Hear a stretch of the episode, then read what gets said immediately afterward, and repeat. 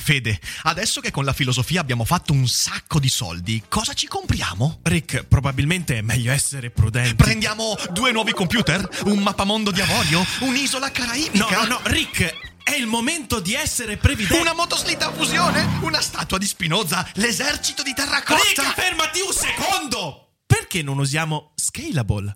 Scalable è l'app perfetta per chi vuol conoscere il mondo degli investimenti. Attenzione, investimenti pensati col cervello, non scelte di pancia. Scalable ti mette a disposizione gli strumenti essenziali per costruire una cultura del risparmio, ETF, piani di accumulo, accantonamenti a lungo termine per pensare oggi a quel che potrai fare domani. Scalable è un servizio sicuro e regolamentato con oltre 600.000 clienti e che ti aiuta a comprendere come funziona la finanza usando la testa. E sai qual è il bello? Con Scalable puoi iniziare a investire con solo un euro. Trovi tutti i dettagli in descrizione. Quindi, niente motoslitta fusione? Tra qualche anno, Rick, quando Scalable ci avrà aiutato a far crescere i nostri risparmi.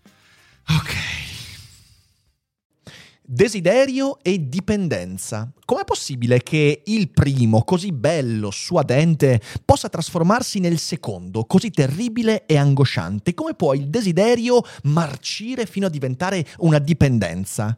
In realtà non sono due elementi separati del mondo, sono due facce della stessa medaglia e la medaglia sei tu che desideri e poi rischi di dipendere. Ne parliamo come sempre dopo la sigla. Uno spettro si aggira per il web. Lo spettro di Daily Cogito. Zombie, siete avvertiti.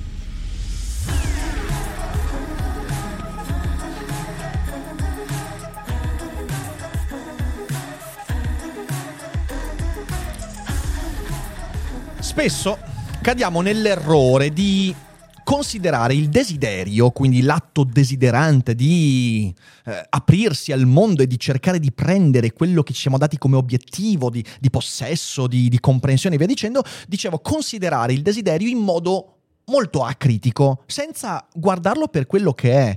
Eh, in effetti è anche facile. Il desiderio non è soltanto una cosa molto intima della nostra vita. Secondo Gilles Deleuze siamo macchine desideranti, quindi il desiderio è addirittura il nucleo, il DNA della nostra esistenza, è ciò che ci differenzia da un bicchiere, da un sasso, da un tavolo. Il desiderio è motore di benessere e di soddisfazione, perché desiderando tendiamo verso qualcosa che poi cerchiamo di trarre a noi colmando e soddisfacendo un bisogno. Il desiderio è ciò che ci permette di sentire, di essere vivi, di slanciarci, ci dà energia, carburante e soprattutto pone traguardi, obiettivi, motivandoci. Quindi ben lungi da me l'idea di denunciare il desiderio. Il desiderio è qualcosa di fondamentale che va però coltivato, non solo compreso e guardato con eh, un filo di diffidenza per evitare che si trasformi in qualcosa di terribile.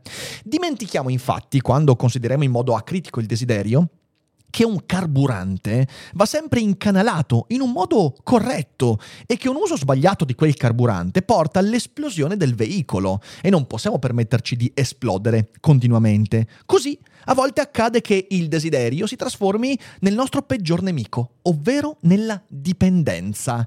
E la domanda che vorrei porvi e porci durante questo Daily Cogito è come possiamo evitare che questo accada, come possiamo evitare che il desiderio si tramuti in dipendenza. È una cosa complicata, ma cerchiamo di ragionarci insieme. Prima di farlo però vorrei anche annunciarvi che finalmente abbiamo eh, le date definitive, a parte una, dello Stand Up Cogito Tour che si terrà a giugno in sei città d'Italia. Purtroppo la data di Noventa Padovana attualmente è ancora in forse, abbiamo avuto problemi organizzativi, stiamo cercando di, di capire come fare, ma presto avrete tutti gli aggiornamenti. Il modo migliore per essere aggiornati è la newsletter quotidiana, la Cogito Letter gratuita. Iscrivetevi, trovate il link in descrizione. È anche molto bella, quindi insomma fatevi un favore e iscrivetevi. Eh, ma altre date come Milano con Vittorio Emanuele Parsi, Firenze con Dario Moccia e potete dare un'occhiata, insomma abbiamo l'Avvocato dell'Atomo, Wesa, tanti ospiti per fare questo tour in queste città d'Italia dove potrete assistere a un daily cogito eh, stile cogitata sul palcoscenico pubblico dal vivo. Ci sono i link per prenotare il posto, dateci un'occhiata, sarà un bellissimo momento per tornare a teatro e divertirci insieme usando il cervello. Quindi stand up cogito tour a giugno, non perdetelo. Ma torniamo alla nostra trasmissione.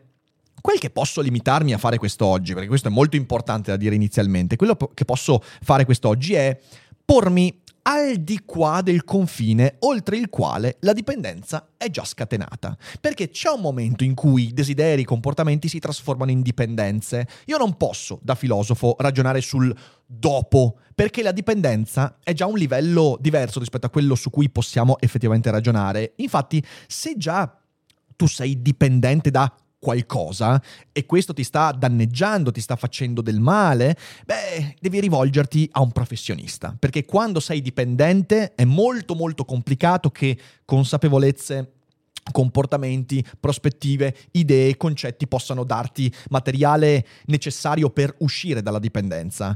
Eh, possiamo ragionare però al di qua, ovvero prima che un desiderio diventi dipendenza. Se pensi, e questo è molto importante, se pensi di non avere dipendenze, ci sono due possibilità. O sei fortunato e allora questo video potrebbe esserti utile perché se oggi non sei dipendente da alcunché, domani rischi comunque di diventarlo. Tutti quanti tendiamo a dipendere dalle cose perché siamo creature limitate, vogliamo colmare le limitazioni dipendendo da ciò che ci illude di completarci.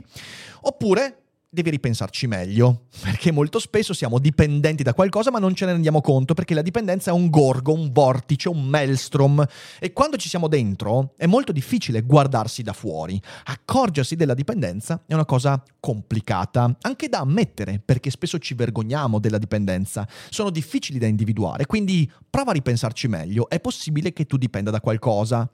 Ma che cosa dovremmo fare se volessimo evitare che i desideri si trasformino in dipendenza. La filosofia ha ragionato da sempre sul rapporto tra desiderio e dipendenza. Perché? Beh, in primo luogo perché la filosofia stessa è, se vogliamo trovare una definizione che eh, dia eh, chiaramente il compito alla filosofia, essa è ricerca di autonomia, ricerca di indipendenza intellettuale, ma non solo, indipendenza da tutto quello che può prendere possesso della nostra vita. Io ho scritto Seneca tra gli zombie, intendendo con filosofia proprio quel sapere, quella domanda, quel ragionamento che ci permette di distaccarci da tutto ciò che rischia di prendere la guida della nostra vita. Lo stoicismo è forse il pensiero che ha dato questo carattere fondamentale alla filosofia, diventare autonomi nella concezione, nella rappresentazione, nel modo con cui consideriamo noi stessi.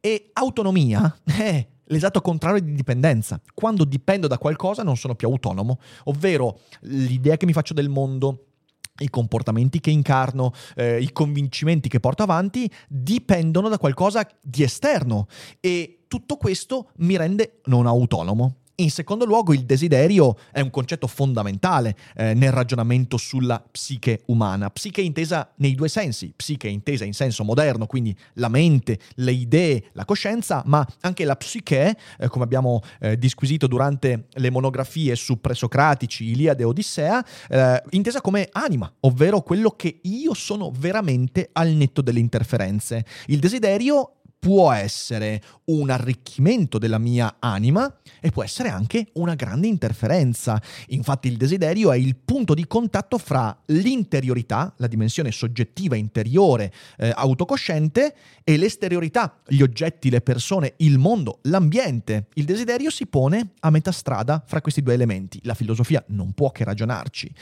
E ci sono dei modi per anticipare il momento in cui il desiderio può marcire e divenire dipendenza. E dico marcire perché sì, la dipendenza è un desiderio che è caduto, che è caduto nella marcescenza. Si può anticipare, la parola chiave è anticipare. Prima di tutto dobbiamo però capire eh, qual è la natura del nostro desiderare. Allora c'è una lettura di Seneca, tratta dalle lettere a Lucilio e la lettera sesta, in cui Seneca dice Abbandona quindi le vanità e quando vorrai sapere se i tuoi desideri sono secondo natura oppure ciechi, considera se hanno un termine dove arrestarsi. Se, andando avanti nel soddisfare un desiderio, senti sempre più lontano il suo appagamento, sappi che non è un desiderio naturale. Qui Seneca parla di quel desiderio che non, è, che non può trovare soddisfazione, non perché io non possa conquistare l'oggetto desiderato, ma perché una volta conquistato l'oggetto desiderato ne vorrò ancora di più, vorrò qualcos'altro. Il desiderio inappagabile non è tale perché il desiderio è inappagabile, ma perché io ho una relazione particolare col desiderio, ho trasformato il desiderio da naturale, ovvero tendere verso qualcosa, a cieco, non posso mai farmi bastare qualche cosa. E per assurdo, questo secondo desiderio, quello cieco, quello irrazionale, quello che prende possesso, è il desiderio che ci trasforma in dipendenti. La distinzione fra tipi di desideri, infatti, è in realtà qualcosa che parla dello stesso desiderio, ma distingue fra la consapevolezza nei confronti del desiderio e l'incoscienza del desiderare. E la domanda che Seneca chiede a Lucilio di porsi è: ma tu sai perché desideri? Sai cosa desideri? Evidentemente è la prima cosa, se io non so cosa desidero, ovviamente quello è una consapevolezza primaria. Ma quando desidero, so perché desidero. Come sto usando ciò che sto desiderando? Come sto usando il sentimento del desiderio, quale ruolo gli sto dando e anche come sto usando ciò che ho desiderato e ho conquistato o perduto. L'uso dei piaceri, l'uso dei sentimenti, l'uso del desiderio è ciò che ci rende consapevoli di come investiamo le nostre energie desideranti. Il desiderio limitato, quello naturale, quello di cui parla eh, Seneca, è quello che, se raggiunto, può essere superato e se perduto non mi fa crollare. Ovvero è quel desiderio in cui io posso colmare un bisogno, soddisfare una necessità e poi posso passare ad altro. E quando io non ci riesco, fallisco nel raggiungere quell'obiettivo, non riesco a soddisfare quel bisogno, oppure riesco ad raggiungere il, l'oggetto desiderato ma poi lo perdo, questa cosa non mi fa crollare del tutto. Quello è per Seneca il desiderio naturale, quello che è sano, è coltivato, è compiuto ed è compreso. Il desiderio innaturale, quello cieco di cui parla, è quello da cui dipende la mia stabilità. È quello da cui non posso distaccarmi in nessun modo, è quello che non mi fa pensare ad altro, è quello che mi ossessiona e già quando è ossessione, beh, è diventato dipendenza.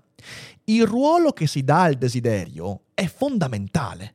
Epitteto ne parlava fra gli altri stoici, ovvero la capacità di coltivare la perdita futura. Epitteto ai suoi allievi continua a dire quando tu desideri qualcosa e magari riesci ad avere qualcosa, dei bei vestiti, una, una bella partner, un'amicizia importante, ricordati che quella cosa la perderai. Ma non è un portare sfiga questo, questa è un'anticipazione. Ovvero ricorda che il tuo desiderio non è mai qualcosa di stabile e immutato. Quando tu consideri il desiderio immutabile, allora lì diventa tossico e gli stai dando un ruolo che non potrebbe mai avere. Che ruolo stai dando al tuo desiderio?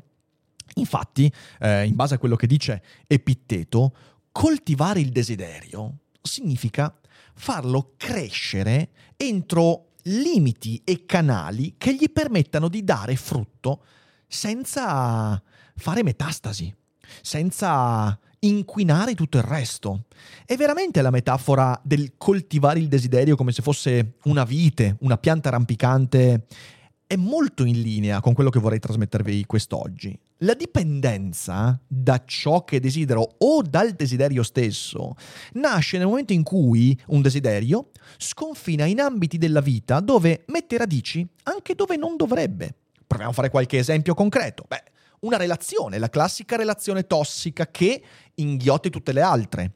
Una relazione con una persona che amo, con un amico, con qualcuno, ma anche virtuale, che mi porta a mettere da parte tutte le altre amicizie, tutte le altre relazioni è un desiderio, è una spinta, un carburante, una motivazione eh, che raggiunge il suo oggetto o magari anche senza raggiungerlo e che offusca tutto il resto. Lo sappiamo bene, per quanto poi quando mi innamoro evidentemente non posso vedere nessun altro, beh, quando poi la relazione nasce e viene a crescere, non può annichilire tutto il resto, non posso rendermi unicamente dipendente da quella relazione. Perché? Sto in qualche modo considerando la mia vita come riassunta in quella relazione e noi sappiamo che questo non può accadere perché ti stai esponendo a delle sofferenze devastanti. Quindi questo è un modo per dare a un desiderio un ruolo che non ha, un modo per far crescere quella pianta rampicante in un modo incontrollabile. Oppure un videogioco che mi piace, mi diverte, mi appassiona, che però finisce per sostituire tutte le amicizie. Smetto di uscire di casa. Perché? Perché quel videogioco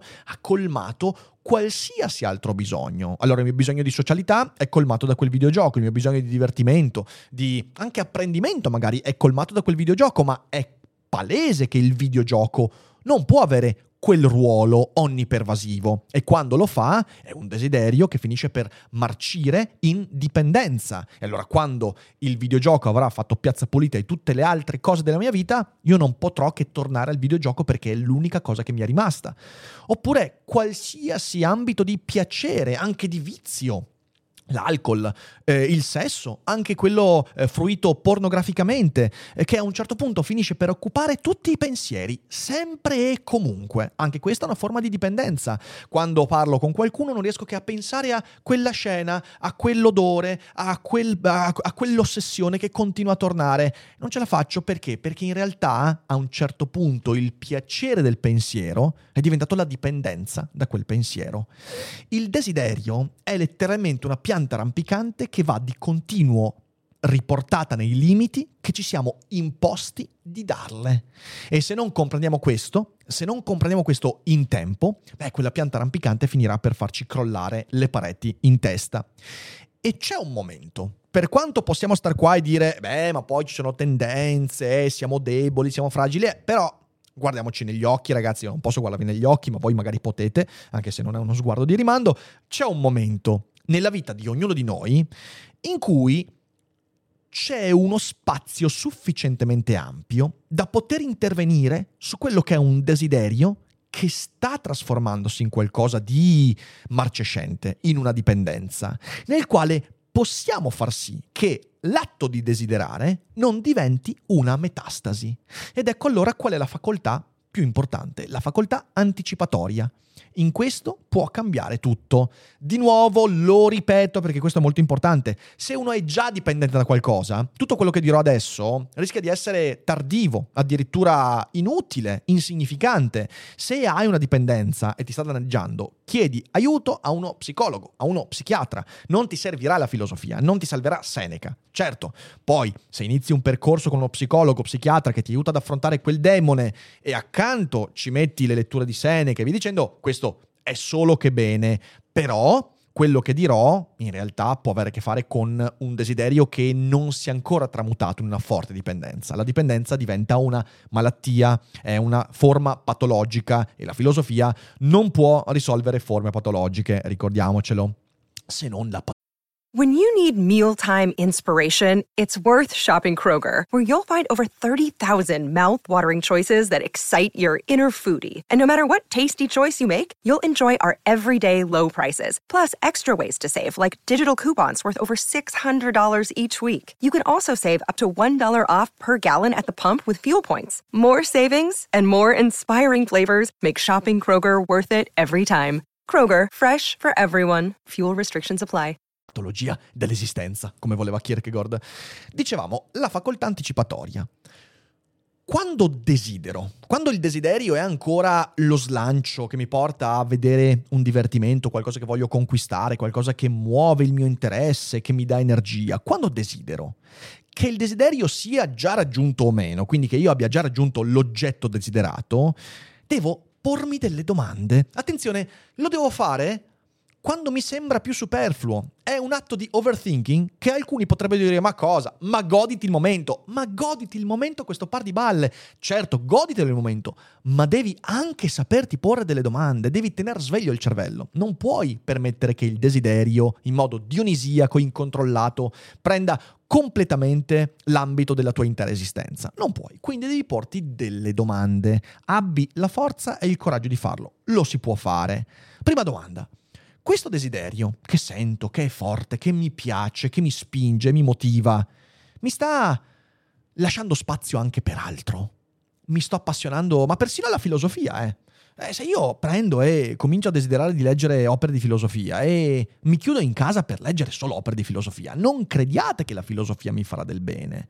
Non, nulla che diventi monolitico e unico nell'esistenza può farci del bene. Niente, neanche le cose che sembrano utili, neanche fare sport. Se lo sport, se fare movimento, se il jogging o il wrestling o che cavolo diventa l'unica cosa della mia vita, non è più una buona cosa. Ok, quindi, prima domanda. Sto desiderando questa cosa? Sto investendo energie per conquistarla? Per conoscerla, questa persona, questa passione, questo, tutto quello che volete, questo autore. Mi sto lasciando spazio anche per altro. Mi sto creando delle strade alternative. Questo è importante perché quella passione che sento adesso potrebbe per esempio spegnersi fra due mesi. E allora se io ho dedicato tutto questo tempo, tutto, ah, magari due mesi sono pochi, però due anni, se io ho dedicato due anni a solo questa cosa, quando finirà? Che alternative avrò? Quindi porsi la domanda, per tempo, mi sta lasciando spazio per altro. Seconda domanda. Se io perdessi questa cosa, questa cosa che desidero, o questo desiderio, se io perdessi il desiderio per questa cosa, o perdessi questa cosa che ho desiderato, ovviamente sono due facce della stessa medaglia, cosa mi succederebbe? Perché di nuovo, soprattutto se io ho tolto tutte le alternative, quando io perdo quell'elemento, mi sgonfio? Divento un sasso, un guscio vuoto? Capita molto spesso. Capita per esempio di avere relazioni eh, molto intense, anche tossiche con le persone, relazioni di dipendenza che tolgono spazio a tutto il resto. Poi a un certo punto il desiderio viene meno. Cosa resta? Di solito resta soltanto il rancore. Certo, delle relazioni vanno avanti con il rancore anche per anni, ma non è molto desiderabile, tanto per creare questo paradosso. E allora che cosa me ne faccio di quello che è rimasto? Perciò pormi per tempo quando ce l'ho la domanda e se lo perdessi? Perché se la domanda, se la risposta a questa domanda è ne morirei, devo fare qualcosa. Non è un desiderio che mi possa portare del bene, è un desiderio che sta sfociando in dipendenza. Nulla che io abbia e che possa perdere dovrebbe portarmi a svuotare completamente la mia esistenza. Di nuovo, poi i casi sono tanti, non voglio creare degli assoluti, però questa è una domanda che dobbiamo porci. Cosa mi accadrebbe se perdessi questo aspetto della mia vita? Terza domanda. Riesco a distaccarmene per tot ore, per tot giorni? Riesco a farne a meno? Sapete, questo è il, il, il, pensiero del digital detox, per esempio. Quando uno ha una dipendenza da social, si dà dei ritmi per distaccarsi per due giorni da Facebook, TikTok e via dicendo evidentemente non è la soluzione definitiva, soprattutto quando uno ha già una dipendenza, perché lo sappiamo molto bene, se uno ha una dipendenza da social o da videogiochi e si fa il suo digital detox per tre giorni, magari anche per una settimana, non cambia niente perché per quella settimana continuerà a pensarci a quella cosa.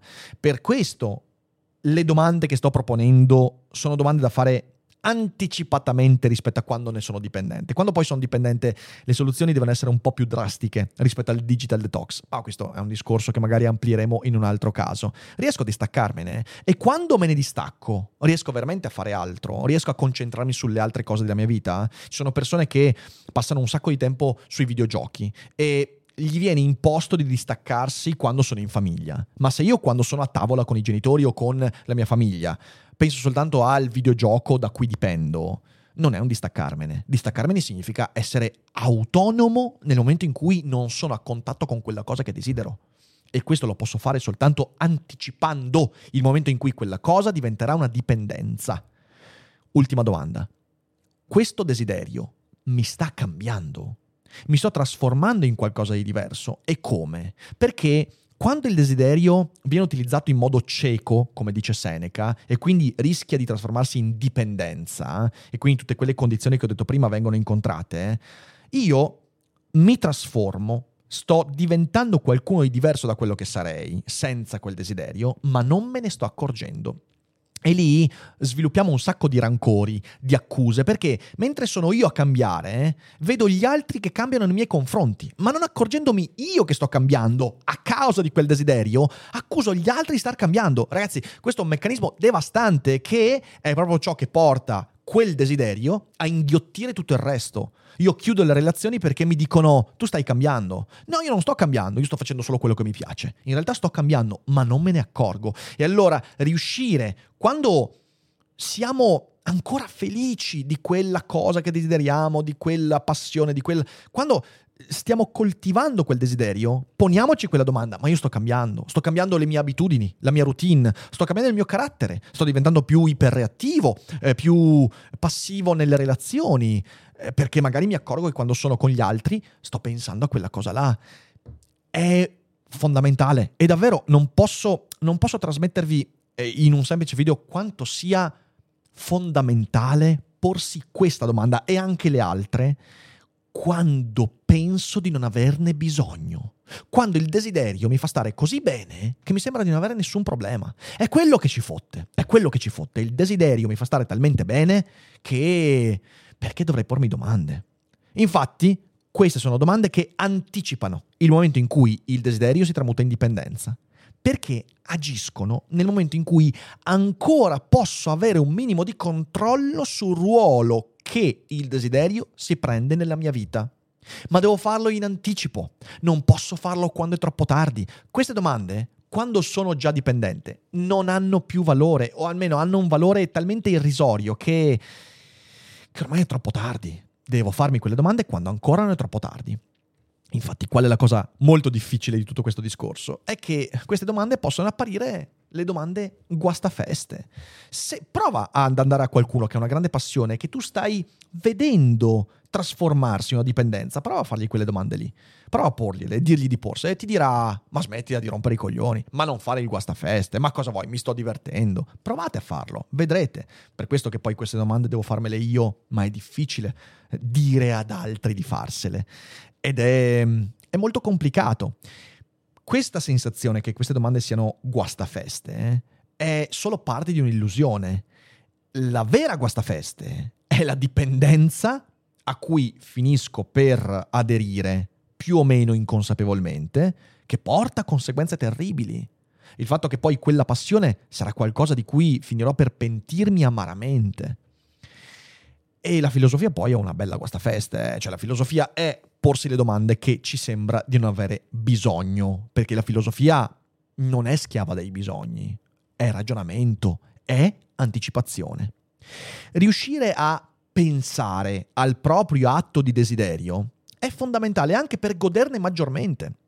Perché qui sembro quello che il bacchettone iperstoico che non si è mai goduto niente nella vita no, non è così. Chiunque mi conosca sa che insomma sono uno che, che, che se le gode le cose, non, è, non sono uno che si frena su tutto, anzi.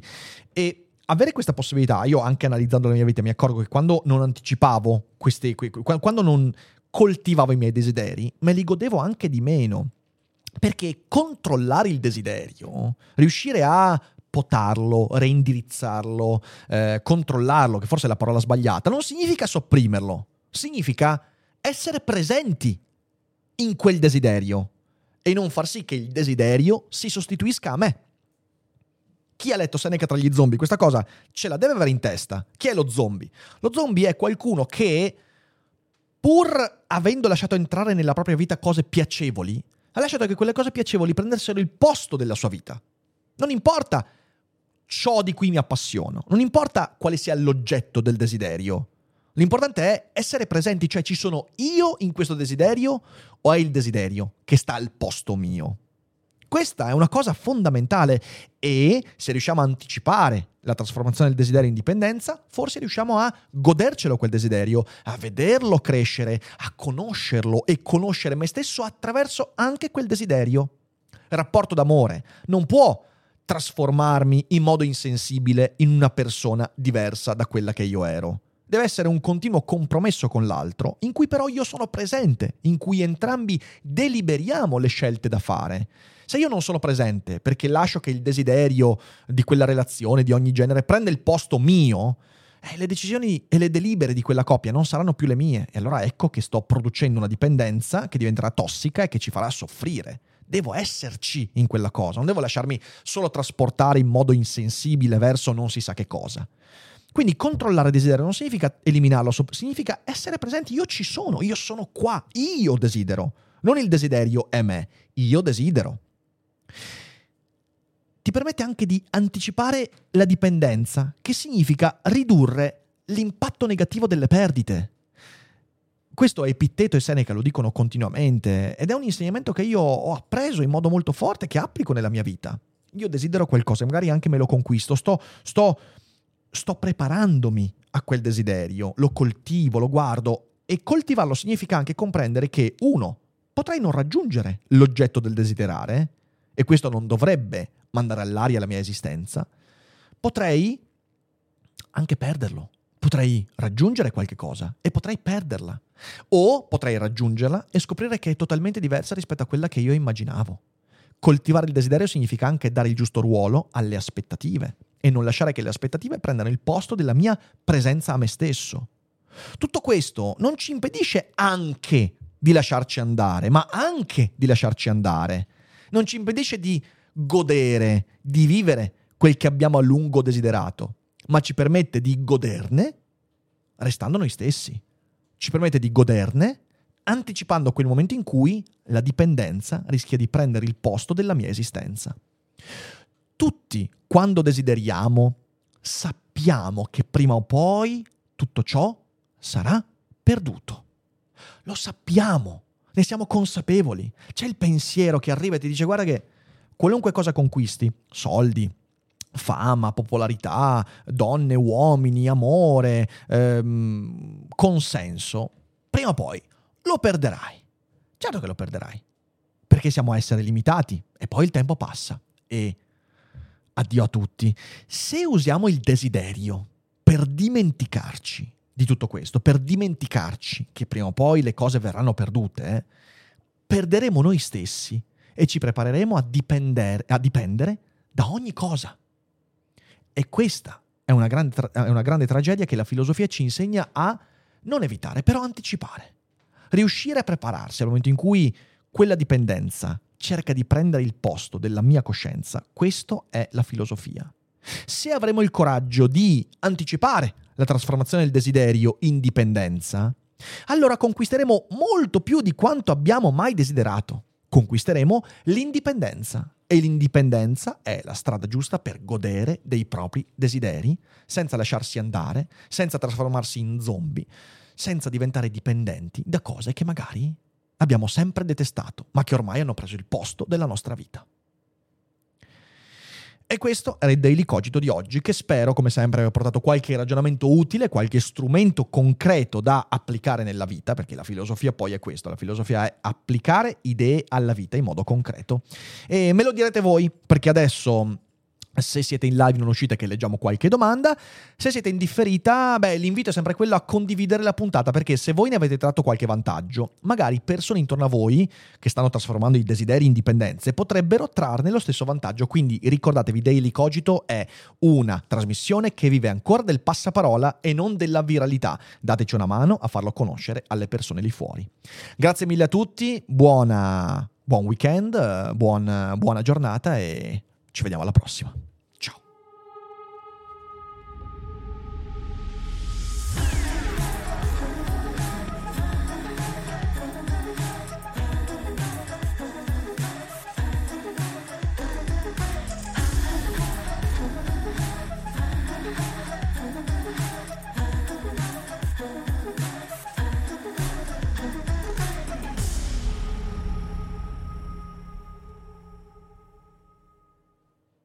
Sandra, and I'm just the professional your small business was looking for. But you didn't hire me because you didn't use LinkedIn jobs. LinkedIn has professionals you can't find anywhere else, including those who aren't actively looking for a new job but might be open to the perfect role, like me.